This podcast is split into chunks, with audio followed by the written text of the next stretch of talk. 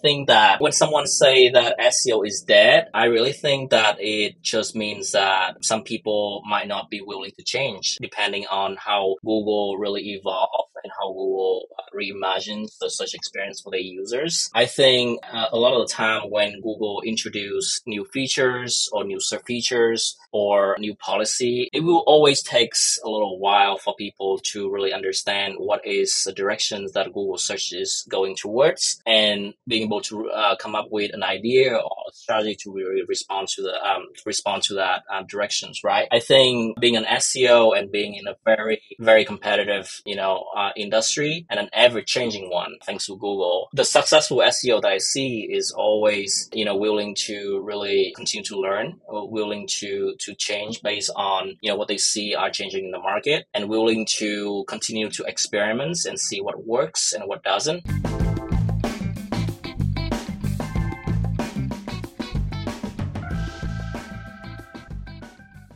Hi, and welcome to the Optimize Podcast. My name is Nate Matherson, and I am your host. On this weekly podcast, we sit down with some of the smartest minds in content marketing and S E O. Our goal is to give you perspective and insights on what's moving the needle in organic search. Today, I'm thrilled to sit down with Nam Le. Nam is a senior growth manager leading S E O, organic growth, and website strategy at Rippling. And before Rippling, Nam spent time working on S E O and product at Wayfair, an e-commerce furniture brand, and Snagajob, the job search platform. In our episode today, I'm excited to learn more about the work he is doing at Rippling, his previous experience working on the incredible S E O team at Wayfair, setting K P Is, content strategy, and more.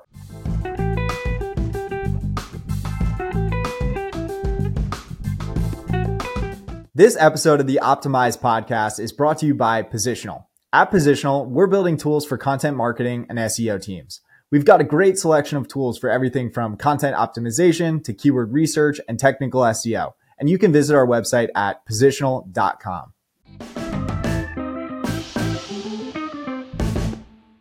Nam, thank you so much for coming on the episode today. Hi, Nate. Glad to be here. So you've worked on some incredible teams, and I know like you've been in S E O for a number of years now. How did you first make your way into the world of content marketing and organic search? That is a, a story that I always love to tell. So when I was in college, uh, and I was doing an internship in the summer between my junior year and senior year, at that point, I had zero clue what S E O is. I barely knew what digital marketing was. Uh, I went on Quora, remember when that was the thing. And then I start asking people, oh, do you have an advice for somebody who wants to get into digital marketing, right? And then a guy uh, responded to the Quora questions, asked me if I want to shadow him and learn more about search engine optimizations. So I spent the next two or three months just sort of like, you know, learn from him, learn about all the Google algorithms, uh, learn about all the S E O techniques. And then after that summer, I went back to school, start working on some of the smaller websites just to hone my skills in S E O and digital marketing in general. And then after that, after graduate from college, uh, I started out at an agency, got a year of experience, learned a lot more about S E O and content marketing. And then about a year or two later, I ended up Uh, starting a role uh, at Wayfair. So, and the rest was history. And Wayfair, they're known for having an incredible S E O and content marketing function. And I know it's been like a core part of their business since the inception. What was it like working on that team? Like, what were some of those big learnings that you had being part of that incredible S E O function? It was a an incredible experience. And, you know, I, I, I say this a lot of times, I attribute a lot of my, you know, you know, current success and career growth to my start at Wayfair.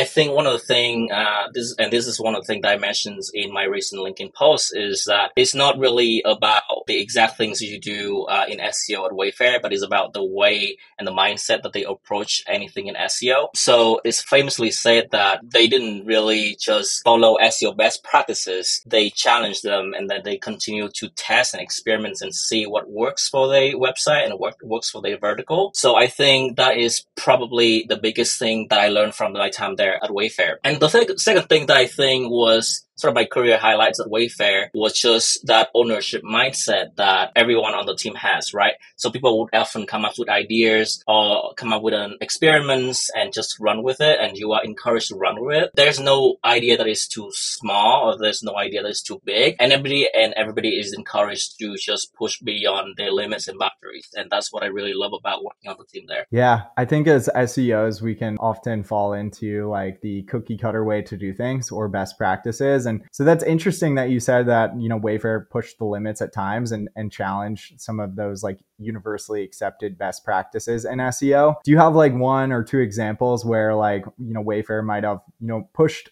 the strategy in an unconventional way and it ultimately ended up working for them? For sure. I think one of the things that a lot of people have been just kind of like assume about S E O is particularly around meta descriptions, right? Uh, it doesn't really drive the keywords. It doesn't really drive the rankings. However, with, with Wayfair, we ran, I gotta say like hundreds of, of meta description tests every year just to really uh, understand what is the messaging that really clicks with, you know, the shoppers, what is the messaging that really delivers the product promise that Wayfair makes to our customer. And a lot of the time with this meta description test, what we learned was that just by really sending out the message about free shippings, the message about, you know, uh, the quality or the styles of the of the um, offerings that we have, sometimes really clicks with searchers and customers. They ended up, you know, visiting the website a lot more, make more purchases. And the engagement from these Google visitors actually really sent signals to Google that, you know, uh, our website has a lot of high quality uh, content, high quality uh, products, which in turn is actually really improve our S E O performance for these pages. Yeah. So it sounds like by optimizing the meta descriptions, you may have had a positive impact on click-through rate from search, which could have then led to positive ranking and performance of those pages. But it also sounds like by optimizing your metas, you might have also had a positive impact on the user experience metrics, like things like bounce rate, scroll depth, once someone already comes to the site. Is that accurate? For sure. And I think this is something that I will say that we always sort of like have in the back of our mind is that we're not in the business of really trying to game the systems. We're not trying to really like trick Google into thinking we're the best. We're here to serve our customers. And by serving our customers and delight them with our experience uh, or with the experience on our website, we really send to sig- uh, a signal to Google that, uh, you know, this is the website that people should be visiting. Yeah. And anytime you've got like thousands or tens of thousands of pages, like a site like Wayfair, you can actually run like a lot of experiments on title tags and meta descriptions. Whereas if it's like a much smaller website, there might just not be enough pages to actually go and, and test and, and build a sample on. In your career, like you've worked on both like B to C S E O teams, and you've also worked on like B to B S E O teams now in your role at Rippling. How has like S E O and content marketing been the same or different across like B to C S E O versus B to B S E O? Yeah, I think that's a great question. And this was one of the things that I was thinking about the most before I accepted my role at Rippling. So with both Wayfair and Snagajob is both, you know, e-commerce marketplace type of website where you can really scale the coverage of keywords you that you ha- want to target and the things that people are searching for, and you want to, to, to rank for those keywords. With B to C S E O, what I have found that was extremely important was technical S E O. Oftentimes you have uh, hundred thousands, if not millions of pages that you need to optimize, that you need to you know, build or generate. And oftentimes, um, this leads to issues with crawlability or sometimes page speed or sometimes very, you know, complex internal linking systems. So those are the things that you want to make sure that are well optimized and are well taken care of in large-scale websites. Now, when it comes to B to B uh, S E O, what I have found uh, over the past, you know, half a year working in B to B S E O with Rippling is that, you know, you put a lot more focus on trying to create really high-quality content that, you know, address your prospects and your potential customers' pain points, and really, really attract them to our website and then sell your products to address those pain points. So I think those has been the biggest, you know, difference uh, when I come from a B to C S E O background into a B to B background. And I, I, I gotta tell you, uh, is it feels pretty weird, but good not having to worry about, oh, like all oh, these pages are not being crawled, all these pages not being discovered by Google. because we uh we with Rippling we we have about like you know thousands or a couple of thousands of pages compared to millions of pages that I have to work with before. Yeah, and it sounds like the buyer journeys are very different. Like if it's a consumer like and they're looking for a new sofa, like they might be ready to buy that new sofa today or tomorrow, and so you can convert them very quickly. But as you're thinking about like buyer journeys on the B two B side, oftentimes it's a lot more like nuanced. There might be many steps involved. So like in your current role at Rippling, like have you spent a lot of time thinking about like the buyer journey and then how content and S E O fits into that? Is that something you've thought about? For sure. And I think that is probably another thing that, uh, you know, um, someone coming from a B two C background should be aware of. So with a site like Wayfair or Snagajob, people, uh, the main pages are oftentimes the pages that target people who are already ready to make the conversions, whether it is, you know, buying a sofa, like you said, dining table, or whether it is to apply for jobs uh, in the case of Snagajob. Whereas, uh, especially in B two B SaaS, the buying journey is oftentimes much longer than, than people trying to buy uh, furnitures.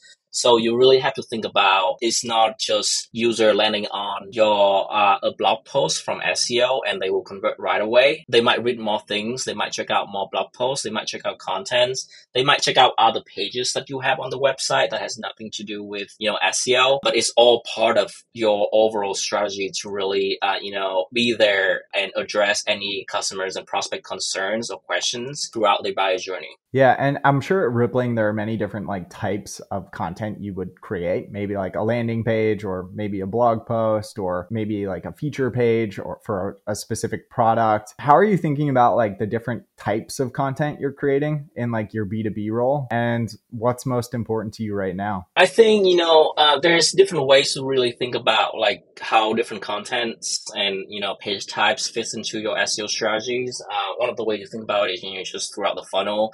If there is like, you know, top of funnels contents or bottom funnel contents, a lot of people might agree with me with top of funnel contents. The whole goal of the content there is just to educate users or educate uh, prospects on, you know, the problem space that they're facing or the pain points they're facing.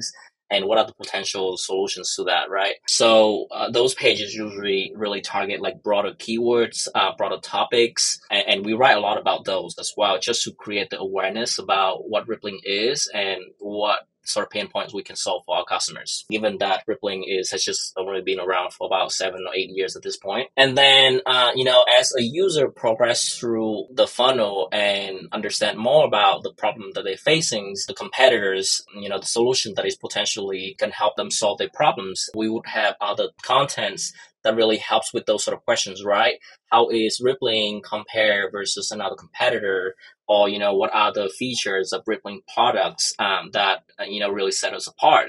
So those would result in, you know, different sort of page types. For example, uh, we have product landing pages on the website. We have comparison pages that really pit us against other competitors and really highlight like our our pros and our cons. So really, depending on what stage of the funnel a user is currently at, we have different contents that is ready to really address those questions. Yeah. And you mentioned before, like creating fantastic content. And I, I think you kind of very quickly walked us through like what a fantastic piece of content is and that it's helpful and actionable. But to take it a step further, like to you, like what does it mean to create like a fantastic piece of content or a fantastic page at, at either Rippling or at any of your previous roles? Yeah. So I think with Rippling, we are currently focusing on the H R, finance, and I T space. And a lot of the problems that we have, that our prospects or our ideal customers have is around, you know, just really being staying compliant with, with, with hiring, with managing employees, with, you know, managing contractors. So we have sort of like an internal test within our S E O team is that if we ourselves read the contents and we're not learning something new, that's not good enough to really push it out to for our visitors to see, right? Uh, because we want here, we want to be here and we want to be able to deliver something that is unique, that is interesting, and that is helpful for our visitors.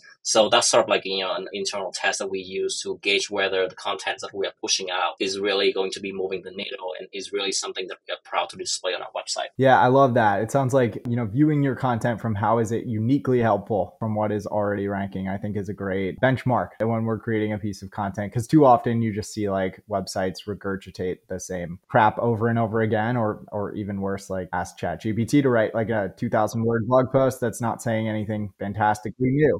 For sure. And I think that, uh, you know, it helps as well that we use our own products, right? You know, we manage global team, we manage remote team, we have contractors. So we are deep into the products. We use it every day. We use it to manage people. We use it to pay contractors. So we know all the pain points that somebody who, you know, might be interested in Rippling would face in their daily roles. That's why we're able to write contents that really resonate with our I C Ps. Yeah. And speaking of the Rippling product, like it's been amazing to see like the number of product categories Rippling has entered into. We ourselves are Rippling customers, and I've seen it firsthand when I log into my Rippling account, like how many different features and functionalities like Rippling as a platform has. As you're thinking about like content and S E O from here, like as Rippling builds out new features and capabilities to its platform, do you then need to like keep up, or are you getting ahead of it from like a content and S E O standpoint? Rippling being a, what our founder and C E O call a compound startup, um, is really to, to me personally as, as an S E O person, a curse and a blessing at the same time. A curse in the sense that, you know, when I started out at Rippling, um, there is essentially zero S E O, uh, you know, strategy or as zero S E O program to start. So, uh, essentially I have to start the, the whole, we have to start the whole program and the whole strategy from scratch. So with Rippling being a compound, startup compound product, there's a lot of, you know, content gaps in terms of coverage and the things that we uh, already have contents around or things that we want to write about. And obviously, you know, resources are always limited. So there's only so many things that we can cover uh, the, uh, in a certain quarter, or there are things that we might have to like wait until the end of the year, for example. That's the curse, you know. The blessing in that is that the way that our products are, uh, you know, built and the way that our products are positions, they complement each other, right? Uh, you know, for example, somebody, we really focus on the, on the employees. So any employee data that your company has, we can leverage that to really build a product that serves not only on the payroll side, on the, on the benefit side, but also we're able to manage the I T, the devices for that particular employees. Anything that we write about essentially has some elements that can be linked to another product, right? Uh, if we write about payroll, we can write about how, you know, our P E O service also really helps a lot of companies consolidate or streamline their, their payroll processings. So the blessing, like I said, is pretty much that products being complement to each other. That gives a lot of natural linking and navigation opportunities with our content. And then it also allows us to really craft our very unique selling points, right? You don't need ten or twenty different software to manage your workforce. You only need Rippling. And you kind of hinted at it, like goal setting and K P Is. Like you mentioned that like Rippling's kind of now standing up and scaling an S E O and content channel. And in my career, I found that like goal setting and K P Is are, are very hard to do for like an S E O and content team. So like, how are you thinking about like the K P Is either for this quarter or for next year? Could you walk us through like your goal setting and, and K P I setting process at Rippling, or, or even just in a general sense? Sure. Yeah. And I will say that I think K P I planning is nobody's favorite uh, things to do. Honestly, I think there is a lot of different moving parts within organizations, you know, different conflicting interests, maybe at times. So it's really tricky sometimes to really set out a K P Is that you will stick with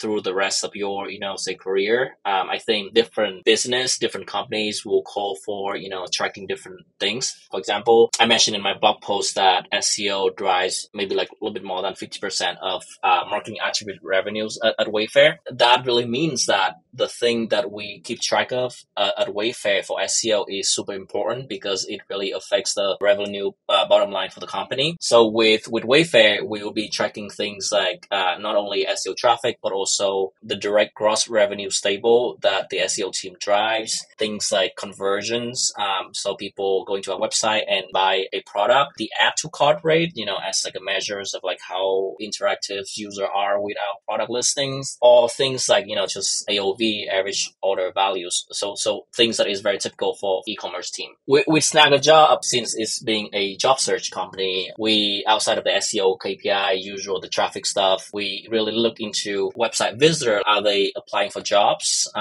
are they showing interest in viewing different jobs? And then eventually, like, what are the actual jobs they apply to? So things that were really moving out, you know, revenues go, our revenues target for the year. With Rippling, it's actually even more interesting. And this is uh, coming back to like the B two C and B two B uh, questions that we, we talked about at the beginning. With Rippling, outside of the S E O traffic, we also are measured on the ability of us to bring in sales qualified opportunities, which uh, eventually pipeline and then turns into A R. Different companies I have found has different goals, different business goals, which really influence how you want to set your K P Is. Yeah. In any case, it's great that you are thinking about like the downstream impacts of content and S E O to the actual business and not just setting like a K P I on traffic, which companies will often do. But yeah, like the reason we're building this channel is to ultimately like drive revenue or, you know, new subscriptions or no- new sales leads. And, and I mean, at Wayfair, like I know you haven't been there in a number of years, but like fifty percent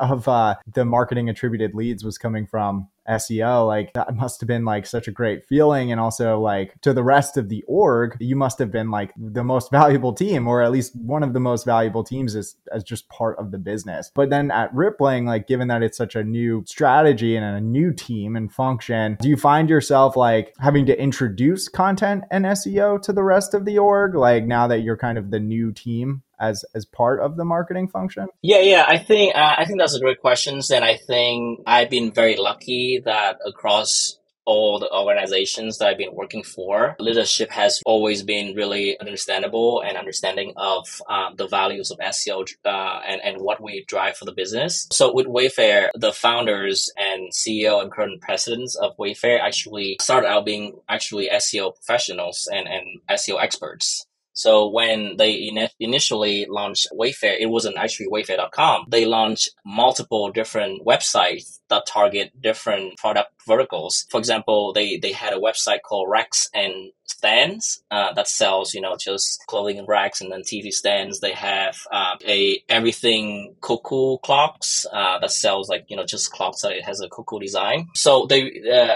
the point I'm make, making here is that they really understand like the, the importance of S E O and the importance of it to driving business and driving uh, bottom line revenues. So at Wayfair, we place a lot of emphasis on the success of the S E O strategy, and the same thing with, with Snagajob as well. And then with Rippling, everything that we've done so far has been really driving a lot of traffic as well as leads to uh, for the S E O program. And then eventually, I think one of the things that we're still trying to figure out is how to really fully understand throughout the funnels how our visitors who came from S E O might interact with other channels that we have on the websites, might might be interesting with, with our website uh, and, and really attribute that to whether it is S E O or any other channels. So those are the things that we still have to really like put in place in order to measure that accurately. I did not know that the Wayfair co-founders started out as like niche website builders, but that is so interesting to hear. They must be like true S E Os at heart. And uh, it must have been great working with them because they just saw the value in the channel and took it so seriously. Yeah, they, they were niche site builders before it became a, a huge thing, I guess. And I would encourage everyone to to go listen to uh, a, a podcast on How I Built This by Guy Raz. One of the episodes, they, they talk in depth about how they built the company. And it was really fascinating just to see how everything was going on behind the scene. You know, you're not a stranger to competitive industries. You've spent your entire career doing S E O in very competitive industries, uh, including like software for H R and finance and e-commerce, and before that, job posting sites. And so you're not a stranger to competition. And, you know, one of the questions our customers always ask me is like, if it's too competitive, should I, should I try? Or, or is it just too competitive that I can't even get started? And so I guess I'm going to ask you that question. Like, how do you think about competition? Like if we're talking to like a new startup that's maybe raised like a Series A and they're in like a very competitive space, can they make S E O work even though it's competitive? Yeah, I think this is a very interesting question. That one that I think about often is uh, every time that I come across, you know, you know a, a new sort of like search feature, right? Uh, so when I think about comp- competitions in S E O, it's not just competition between, you know, different players within the industries. So for example, with Wayfair, whether it is Overstock or Crate and Barrel or Amazon, oftentimes Google themselves is also a competitor in that particular vertical, right? And since they are the one controlling the search engine result page, they have full control over what search feature that they want to introduce, What's the feature that you that they want to take away? So oftentimes, what I've seen is that a lot of time companies might see reduced clicks from uh, from from S E O or reduced traffic from S E O, even though that they don't see any changes in rankings. Uh, the fact is that Google might take away a prominent search feature that was benefiting them, and as a result, they they lose the clicks from those search features. But then Google might be introducing something that actually will divert those clicks into themselves. So when thinking about, you know, competitions, it's not just between players in the market, but it's also against, you know, Google. And this is something that I've seen with Wayfair, and this is something that I've seen with Snagajob. So so Wayfair, Google introduced, uh, you know, the, the product listings within the search page. They introduce, you know, the shopping ads, which really captures a lot of the of the visibility of the search pages for, for the keywords that, you know, uh, e-commerce websites usually trying to rank for. And then with job search, uh, it's also very interesting situations where they introduced uh, the Google for Job widget recently. I think it was about like two or three years ago, where now if you go search for jobs on Google search, instead of being presented right away with all the job searching website, there is a little widget that uh, that Google will, will gather the clicks from the Google users and then divert it to their own job search engines uh, instead of trying to like pass it down onto different players uh, in the job search industry. So I think uh, one of the thing that I think is important, whether you uh, want to start in S E O uh, within uh, you know a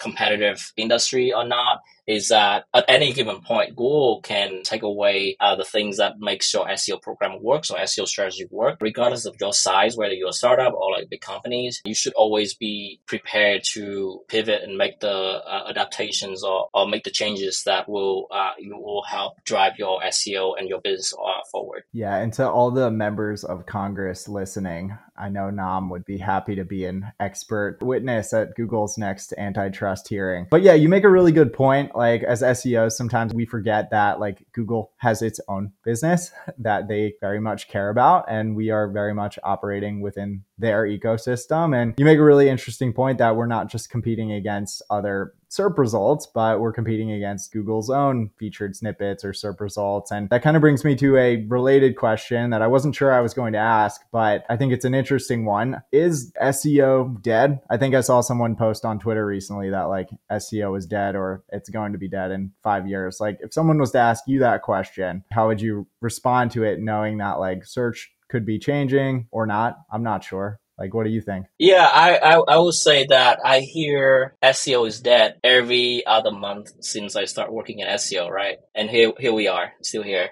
Uh, so, so jokes aside, I think that when someone say that S E O is dead, I really think that it just means that some people might not be willing to change depending on how Google really evolves and how Google reimagines the search experience for their users. I think uh, a lot of the time when Google introduce new features or new search features or new policy in their uh, ranking algorithm, it will always takes a little while for people to really understand what is the directions that Google search is going towards, and being able to uh, come up with an idea or a strategy to really respond to the um, respond to that uh, directions, right? I think being an S E O and being in a very very competitive you know uh, industry and an ever changing one. Uh, thanks to Google, the successful S E O that I see is always, you know, willing to really uh, continue to learn, or willing to to change based on, you know, what they see are changing in the market, and willing to continue to experiment and see what works and what doesn't. Brings me back to the point I made earlier: is that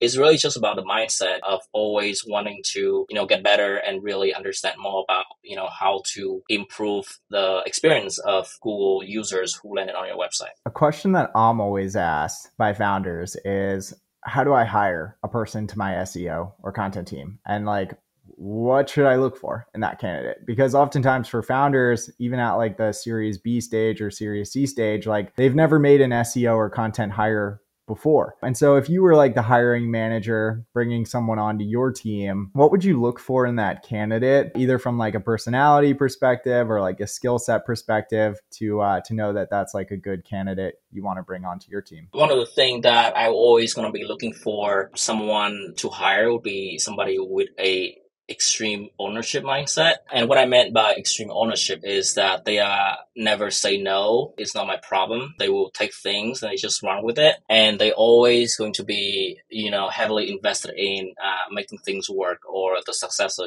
your business. The second thing that I, I, I really care about when I look to hire someone is that uh, I want to make sure that that person has, you know, some analytical skill sets. As you also aware, there's so many data, so much data to work with, to dice, to manipulate, to understand in S E O. There's clicks, impressions, there's log files. So being able to really navigate all these different data sources and understand like how data works is an extremely helpful asset that I think uh, every, anybody uh, works in S E O should possess. And then, you know, the last thing is just, you know, uh, extreme curiosity as well. Google always is always changing. So I want somebody who is willing to change with Google and who's willing to continue to iterate and then explore things that might be unconventionals, but might be the way that to propel their S E O program. Yeah, your point on curiosity really resonates with me. I found that like for the S E Os and content marketers that have worked on my team and just also other S E Os and content marketers that I know are really good,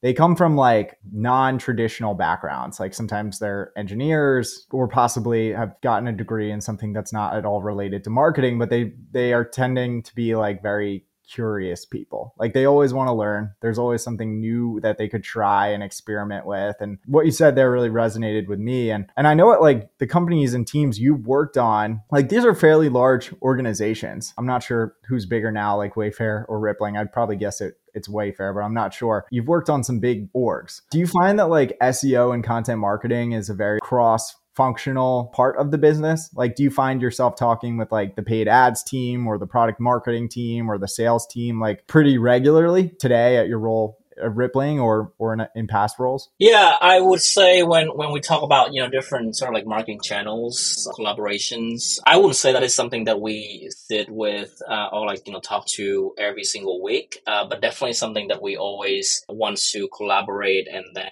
you know, brainstorm on ideas. Uh, maybe once a month. What I've found is that a lot of the time, different channels has different levers that works for them, different messaging that resonates to people uh, who are we targeting on that platform, right? So with Rippling or with Wayfair, uh, we have really good folks who works on other channel like paid social or paid search. And what I have found that could really be really helpful is the messaging from, say, LinkedIn, for example, or from Facebook. You should always see if there's an opportunity to test that messaging on, on S E O as well, because essentially you are targeting the same I C Ps, you're targeting the same people who are resonating with the messaging that, that you are putting out. So anything that is uh, live on your paid social, you should, you know, try testing it on S E O and vice versa. As far as creating content goes, like is that Is that something that is handled internally at Rippling, or do you guys rely on like a team of freelance writers to work with? How do you actually create content day to day?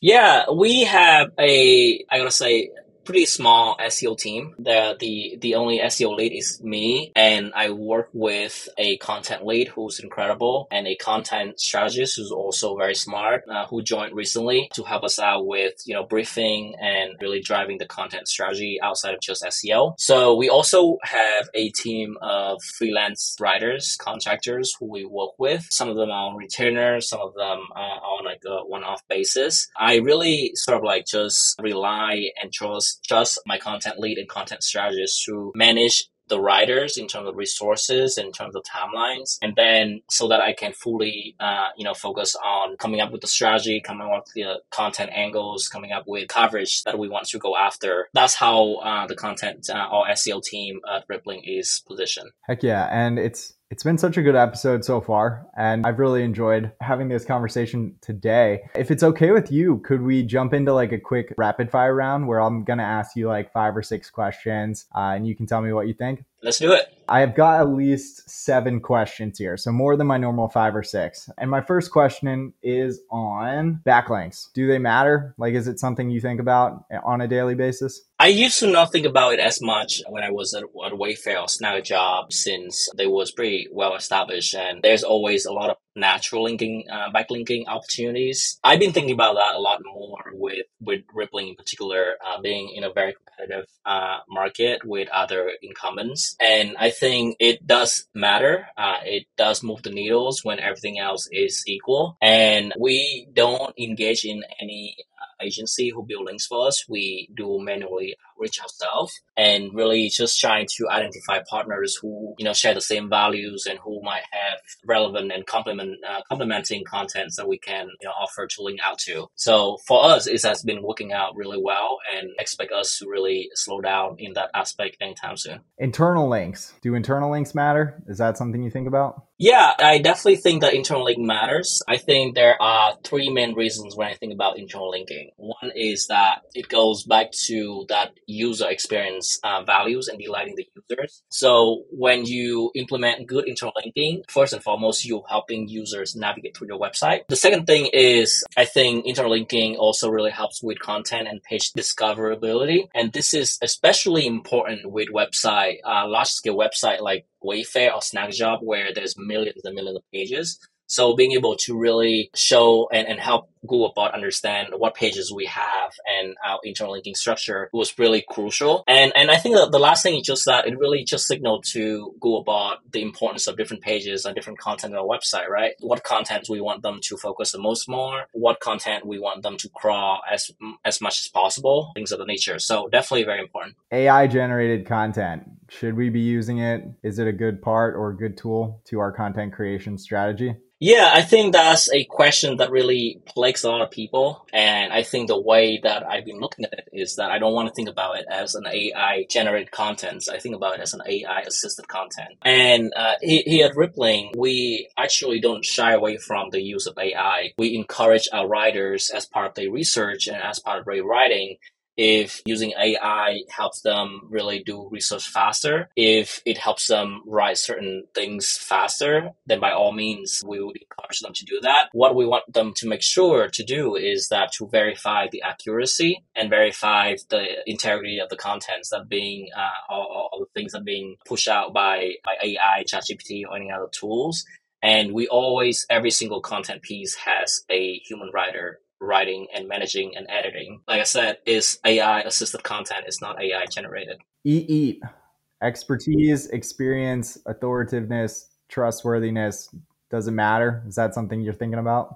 Uh, not something that I have really focused on or think about as much as I thought I, I would. I think with a lot of websites that focus on things that is super important, or like your uh, your life or your money type contents or websites where, you know, any, any content you push uh, that you put out had some implications in terms of like maybe somebody health or somebody finance. I think those are extremely important when it comes to E E A T. For a lot of the other not your money, your life um, websites, I don't think it really matters as much. What is one thing that you see like in the S E O space or the content marketing space that you see teams doing that's either just a waste of time or or something we really shouldn't be thinking about? I, I've said there are things that I think is probably a waste of time at this point. There's a very few of them because, like I said, uh, I think uh, if you have the ability and you have time to do so, you should test out every theory you ever have about S E O. But there's one specific thing that I think is definitely a waste of time, and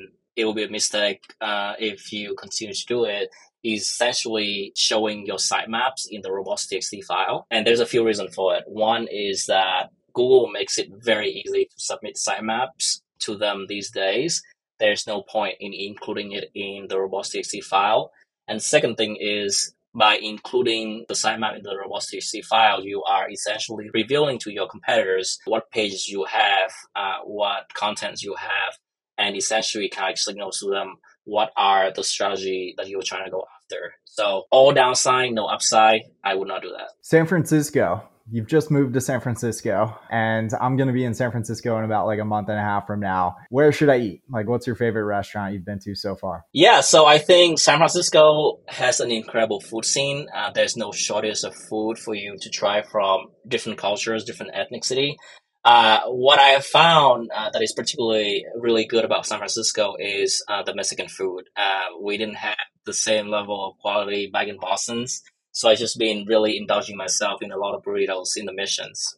Is there one place that you really recommend we try? Yeah, I will recommend El Techo. Uh, it's uh, a Mexican restaurant in the Missions. Incredible views and incredible food. Heck yeah. We are going to give it a try. I take you there. Well, Nam, thank you so much for coming on the episode. You've built a backlink from us today. So we're going to link over to the Rippling site in the show notes, as well as to your LinkedIn. And so thank you so much for coming on the podcast. Is there anything else you'd like to say to our listeners? No, I think if there is one thing that you want to take away from this episode, it is always learning, always, you know, uh, testing, always experimenting, and uh, extreme ownership is what really drives your uh, drives your program forward.